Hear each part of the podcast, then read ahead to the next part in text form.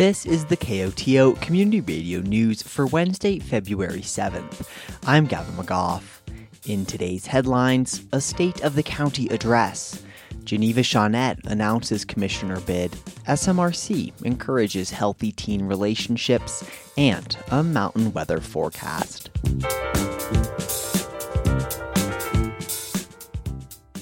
But first, a jury in Montrose has acquitted Telluride resident Brian Aitken in a charge of attempted second degree murder related to a shooting incident which took place in November 2021. The incident occurred in a residence on West Galena Ave near the Telluride Middle and High School over two years ago, and Aitkins is the prime suspect. In addition to the charge of attempted second degree murder, Aitken faced five other charges, including first and second degree assault. Deliberations on those charges resulted in a hung jury. They were inconclusive. Thus, a retrial is set to begin on May 7th. Today, February 7th, Chair of the San Miguel Board of County Commissioners Lance Waring delivered the State of the County address. The speech is an annual tradition to take place near the outset of a new year. KOTO News now brings you Waring's address. It has been edited lightly for brevity. We jump in as Waring lists county goals for the year ahead. The Commissioner's top three priorities for 2024 are increasing regional workforce housing opportunities, improving access to behavioral health services, and developing resiliency in response to climate change. The county is currently in preliminary planning stages to develop workforce housing at three county owned sites the Road and Bridge Shop at Deep Creek, the Sheriff's Office in Ilium, and the Pathfinder Gravel Pit. The commissioners are also researching a potential partnership with the United States Forest Service to build workforce housing on the Matterhorn administrative site. Additionally, the county joined with the towns of Telluride and Mountain Village to update the 2018 Regional Housing Needs Assessment. The updated document will guide the three governments' efforts to provide a unified regional response to the ongoing housing crisis in the east end of the county. The county and the towns of Mountain Village and Telluride are also working closely together to address critical East End issues, including the Telluride Medical Center, the future of the gondola, the wastewater treatment plant expansion, transportation, and parking. The Commissioner's second goal is to increase the availability of countywide behavioral health services to reduce rates of suicide, substance misuse, and other behavioral health issues. As the first step toward attacking a systemic societal problem, the commissioners earmarked $250,000 in the 2024 budget to reinstate a previously successful but currently dormant co-responder program. The target is to hire specially trained behavioral health clinicians, one of whom we hope will be fluent in Spanish, to assist local peace officers and EMS teams with behavioral health related calls and reduce the number of inmates in the jail for behavioral health issues. Achieving climate resiliency is another large challenge. In 2023, the commissioners, along with five other regional governments, signed on to the Regional Climate Action Plan. Highlights of the county's efforts to meet the goals in that plan include grant funded support to build more electrical electric vehicle charging stations and create regional composting facilities. Water is another key element of climate resiliency. The county has recently reached a settlement with the San Miguel Water Conservancy District and Sheep Mountain Alliance to retire a number of water rights on the San Miguel River. The negotiations allowed for some rights to be retained by the county for environmental use, as well as for municipal use by the town of Norwood. Another important aspect of climate resiliency is preparing for the increased intensity of natural events. Wildfire is a top concern, and the 2024 budget includes a financial commitment to the West Region Wildfire Council to help reduce and mitigate the effects of wildfire throughout the county. Finally, the county is developing a natural resources plan that, when completed, will shape updates to the land use code designed to protect and preserve our air and water quality while allowing for responsible use of natural resources. Most citizens would consider the bulk of the previously listed efforts to be sensible and prudent, but the county has also taken some bold and controversial steps in recent months. Currently, the county is engaged in another difficult enterprise. The County Planning Commission works to update the 30 year old East End Master Plan. The ongoing process has been long and occasionally contentious. Community input has been and continues to be essential in shaping the document. Again, we hope to end up with a final plan that's agreeable to most. The Diamond Ridge property is another contentious issue. Located near the airport, the 105 acre parcel is co owned by the town of Telluride and the county. While some citizens view a portion of the parcel as well suited for workforce housing, others feel adamantly otherwise. In light of the fact that the composition of the Telluride Town Council changed last November, the commissioners and council plan to ho- hold a joint executive session to discuss future visions for the property. Whatever the chosen course for this property may be, there will be ample opportunity for public input as the process unfolds. Public comment on all aspects of government is essential to the democratic process. The commissioners and all other county elected boards want to hear your opinion. In other words, your voice matters. San Miguel County faces many challenges and opportunities in 2024.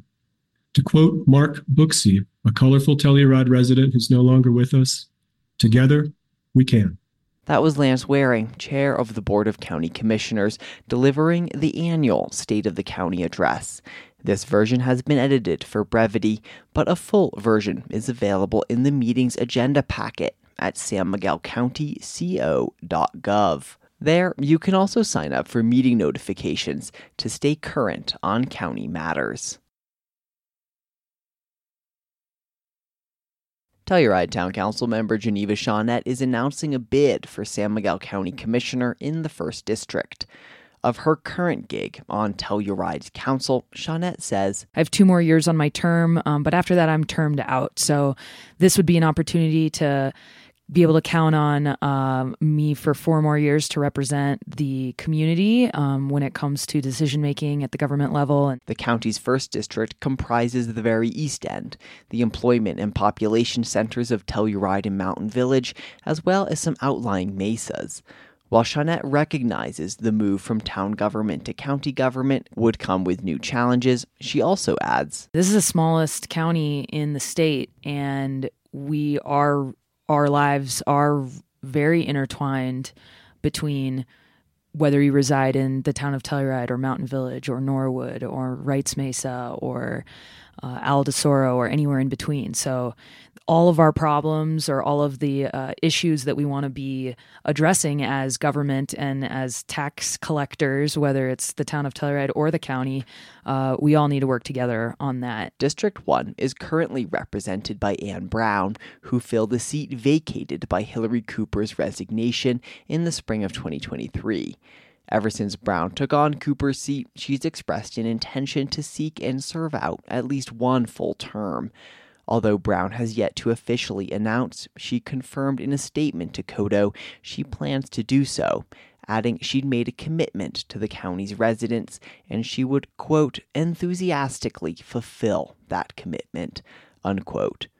Shaunette says she's excited for a productive race. I just think it's really great that we're going to have, that we are not going to have an uncontested election. I think that um, democracy works the best when people disagree on certain things and have to negotiate and plead their case and, and maybe learn and absorb a different perspective. Um, I think I've definitely learned that on town council. There have been things that I was thought I was very sure about, and then over through the public process, ended up changing my mind about. It's super important that we talk about policy and that we, you know, all candidates are able to express their viewpoints on things. Shaunette and Brown are registered as Democrats, the first event in the election season comes up on March 9th when the San Miguel County Democrats will hold their caucus at the Wilkinson Public Library at 1 p.m.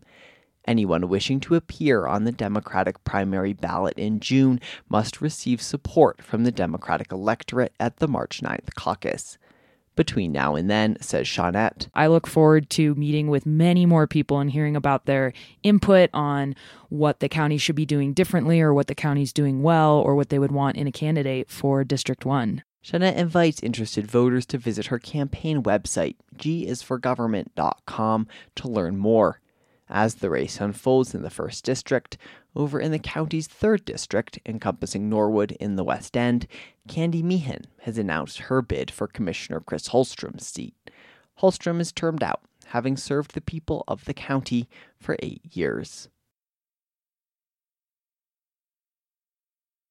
The San Miguel Resource Center has been providing domestic violence and sexual assault support in the region for over three decades.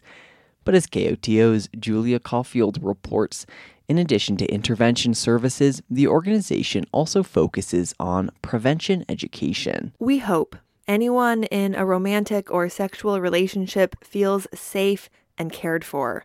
Unfortunately, that's not always the case. Teen Dating Violence Awareness Month is like a national campaign. That's Liza Cooney, Prevention Education Coordinator at the San Miguel Resource Center. It's like obviously targeted at teens who are in dangerous dating relationships or um, toxic, unhealthy in any way relationships. But we also kind of, in our interpretation in Telluride, based on how the students like um, report that they have relationships, it's kind of more a general interpersonal violence because people aren't only just dating. There's like a hookup culture that they talk about. And so we try to be inclusive of like all the ways that teens might be experiencing violence and really promoting any skills like in any of those types of relationships. The SMRC honors Teen Dating Violence Awareness Month in February with a focus on healthy communication, conflict resolution, and consent and boundaries.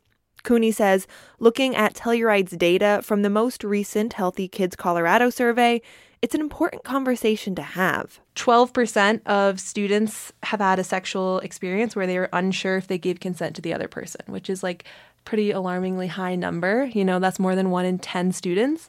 And on top of that, uh, of the students who are having sexual activity, 42% were reported like drinking alcohol or using drugs when that's happening. And we know that like even if they themselves are not necessarily defining that as sexual assault or that um, they're identifying as a survivor, we know that it's a riskier um, way to be engaging in sexual activity as if you're you know also using substances at the same time. There's a lot of gray area there. So we are hoping to just spread more awareness and also uh, more knowledge about like what resources if something does go awry go wrong. Throughout February, the SMRC will host a number of events, including TLC Week or Teens Love and Consent Week at the high school, with programming run by the Peer Advocacy Club. Destiny Farr, Advocacy Services Manager at SMRC, says the goal in their work with young people is to plant seeds when it comes to discussions around sexual assault and domestic violence.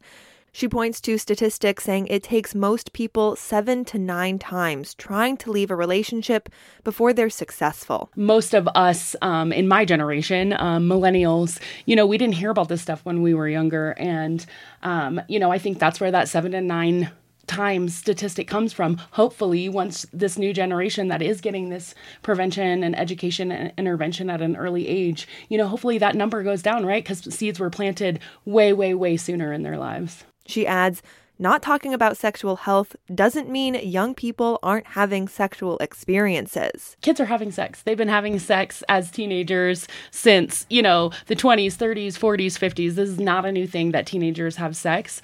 Um, and our hope is that they're doing relationships better than we did um, when we were their age and that they're healthier um, and happier and can recognize red flags in their relationships earlier.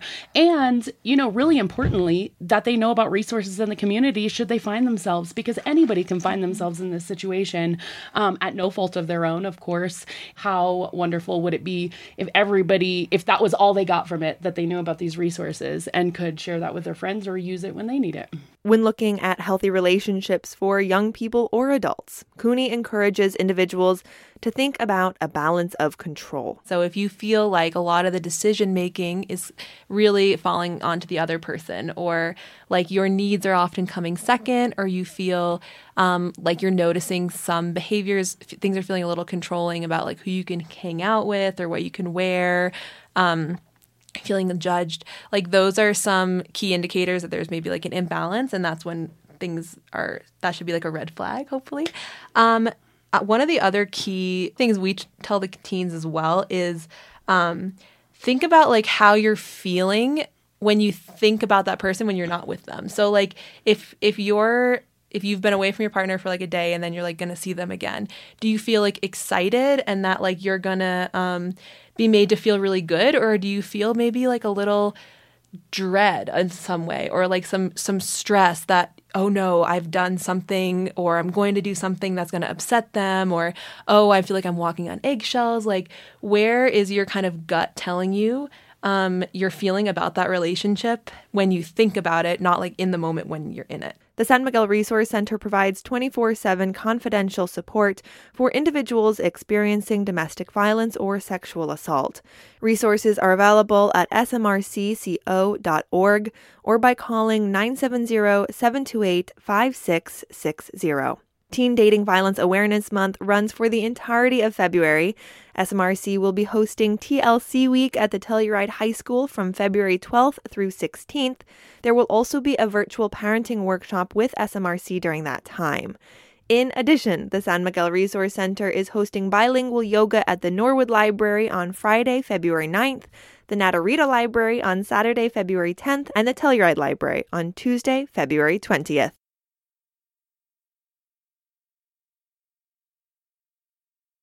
There are now term limits for sitting on a board or commission in the town of Telluride. Term limits are imposed um, on all boards and commissions except for HARC and P&Z, and that's a term of eight years. And then the term limits do not apply to the alternate seats. That's Telluride Town Clerk Tiffany Kavanaugh speaking at a town council meeting last week.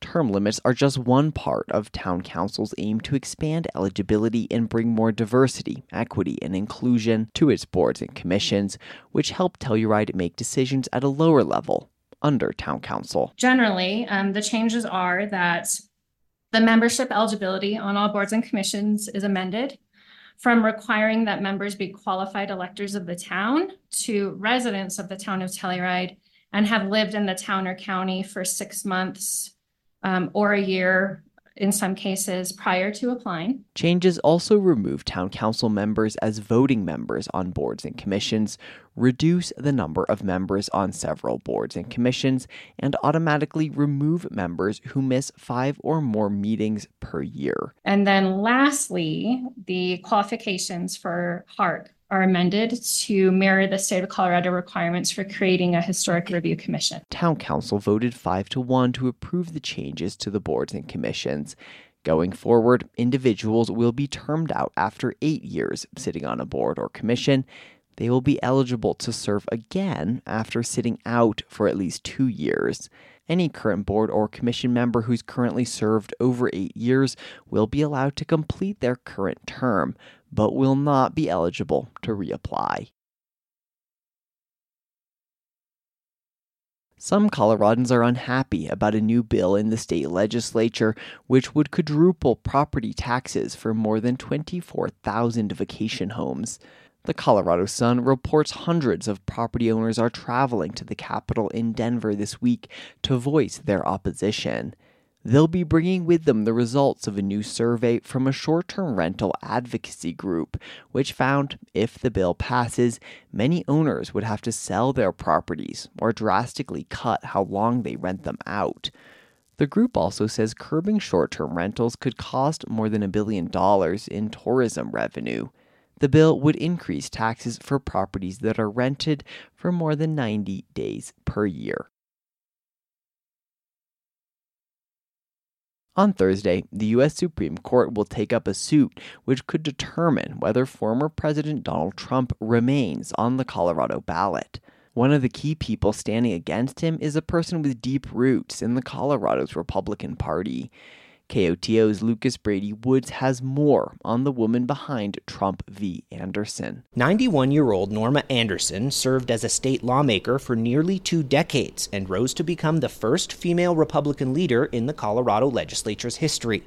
She describes herself as a lifelong Republican and says she's afraid for the future of the GOP if Trump prevails. Anderson believes Trump incited an insurrection on January 6, 2021, so he should be disqualified from the presidency under the Constitution.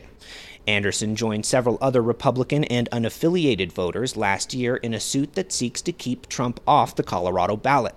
The state court's ruling in her favor remains on hold until the U.S. Supreme Court makes a decision. I'm Lucas Brady Woods in Denver.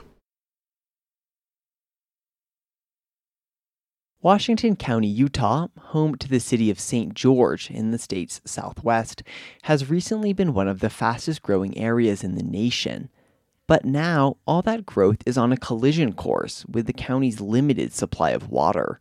David Condos of KUER reports the area's leaders have a new plan to get more. Washington County's population has already quadrupled since 1990 and is projected to double again by 2050. So, where will all the water for those people come from? Well, for nearly two decades, a lot of folks here thought the best answer was building a pipeline to Lake Powell, a 140 mile straw across the Red Rock Desert. But in recent years, the idea has become more of a controversial pipe dream than a feasible solution. Here's Washington County Water Conservancy District Manager Zach Renstrom. In engineering, we always say the best way to determine the strength of a chain is to stress it and let it break. And so the river was getting to a breaking point, and the Lake Powell pipeline just happened to come at the exact same time when this was going on. More than two decades of dry conditions have put Lake Powell in dire straits, dropping it to record lows. And the surrounding states are locked in a high stakes fight over the future of the strained Colorado River, which fills the reservoir. But in Washington County, growth has kept marching on. So local leaders are rolling out a new plan to get by for the next 20 years without the pipeline. It comes down to two big ideas reusing and conserving the water it already has.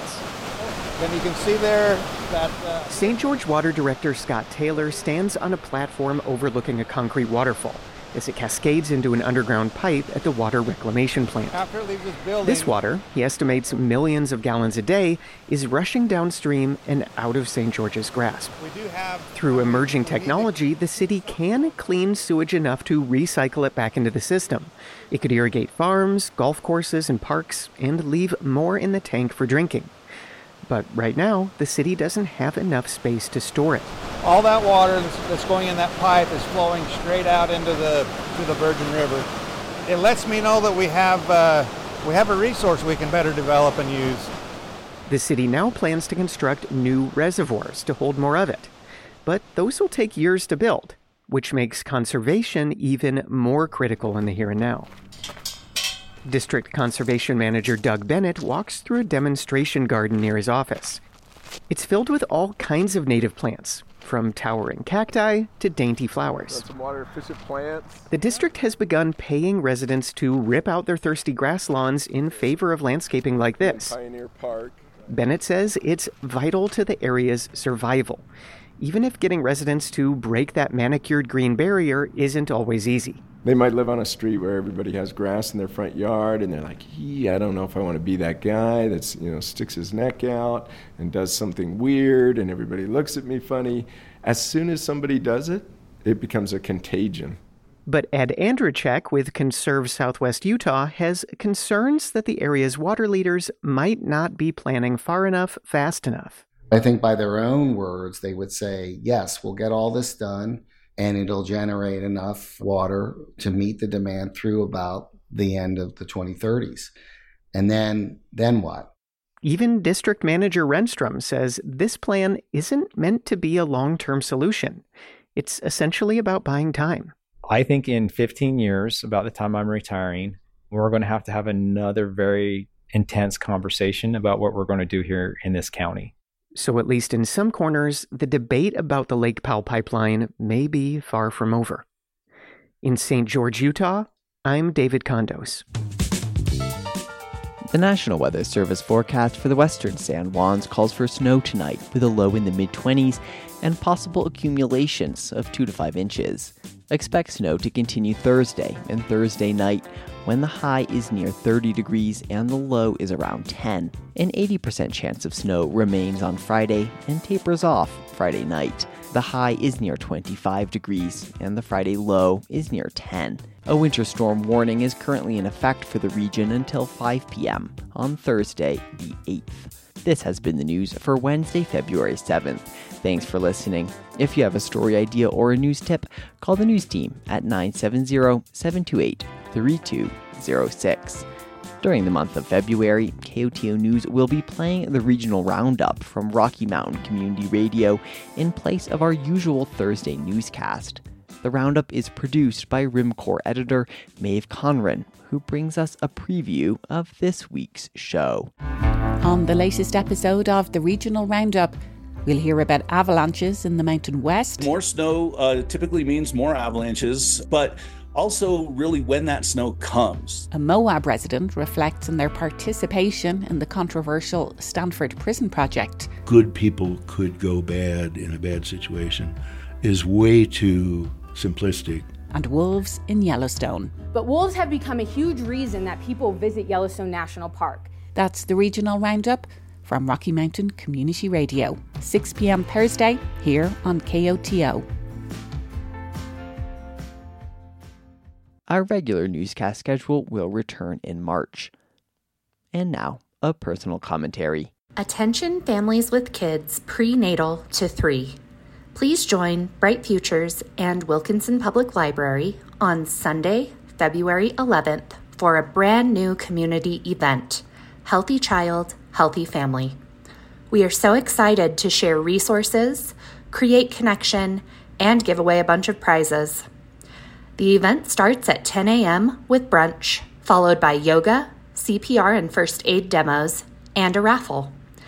So come meet other parents and have some fun at this free Healthy Child, Healthy Family event on Sunday, February 11th at 10 a.m. at the library. Opinions broadcast over KOTO are those of the speakers. You are also invited to express your views after the news or on Access each weekday at around 4 p.m. If you would like to comment, please contact a staff person here at KOTO. We encourage you to speak out on important public issues.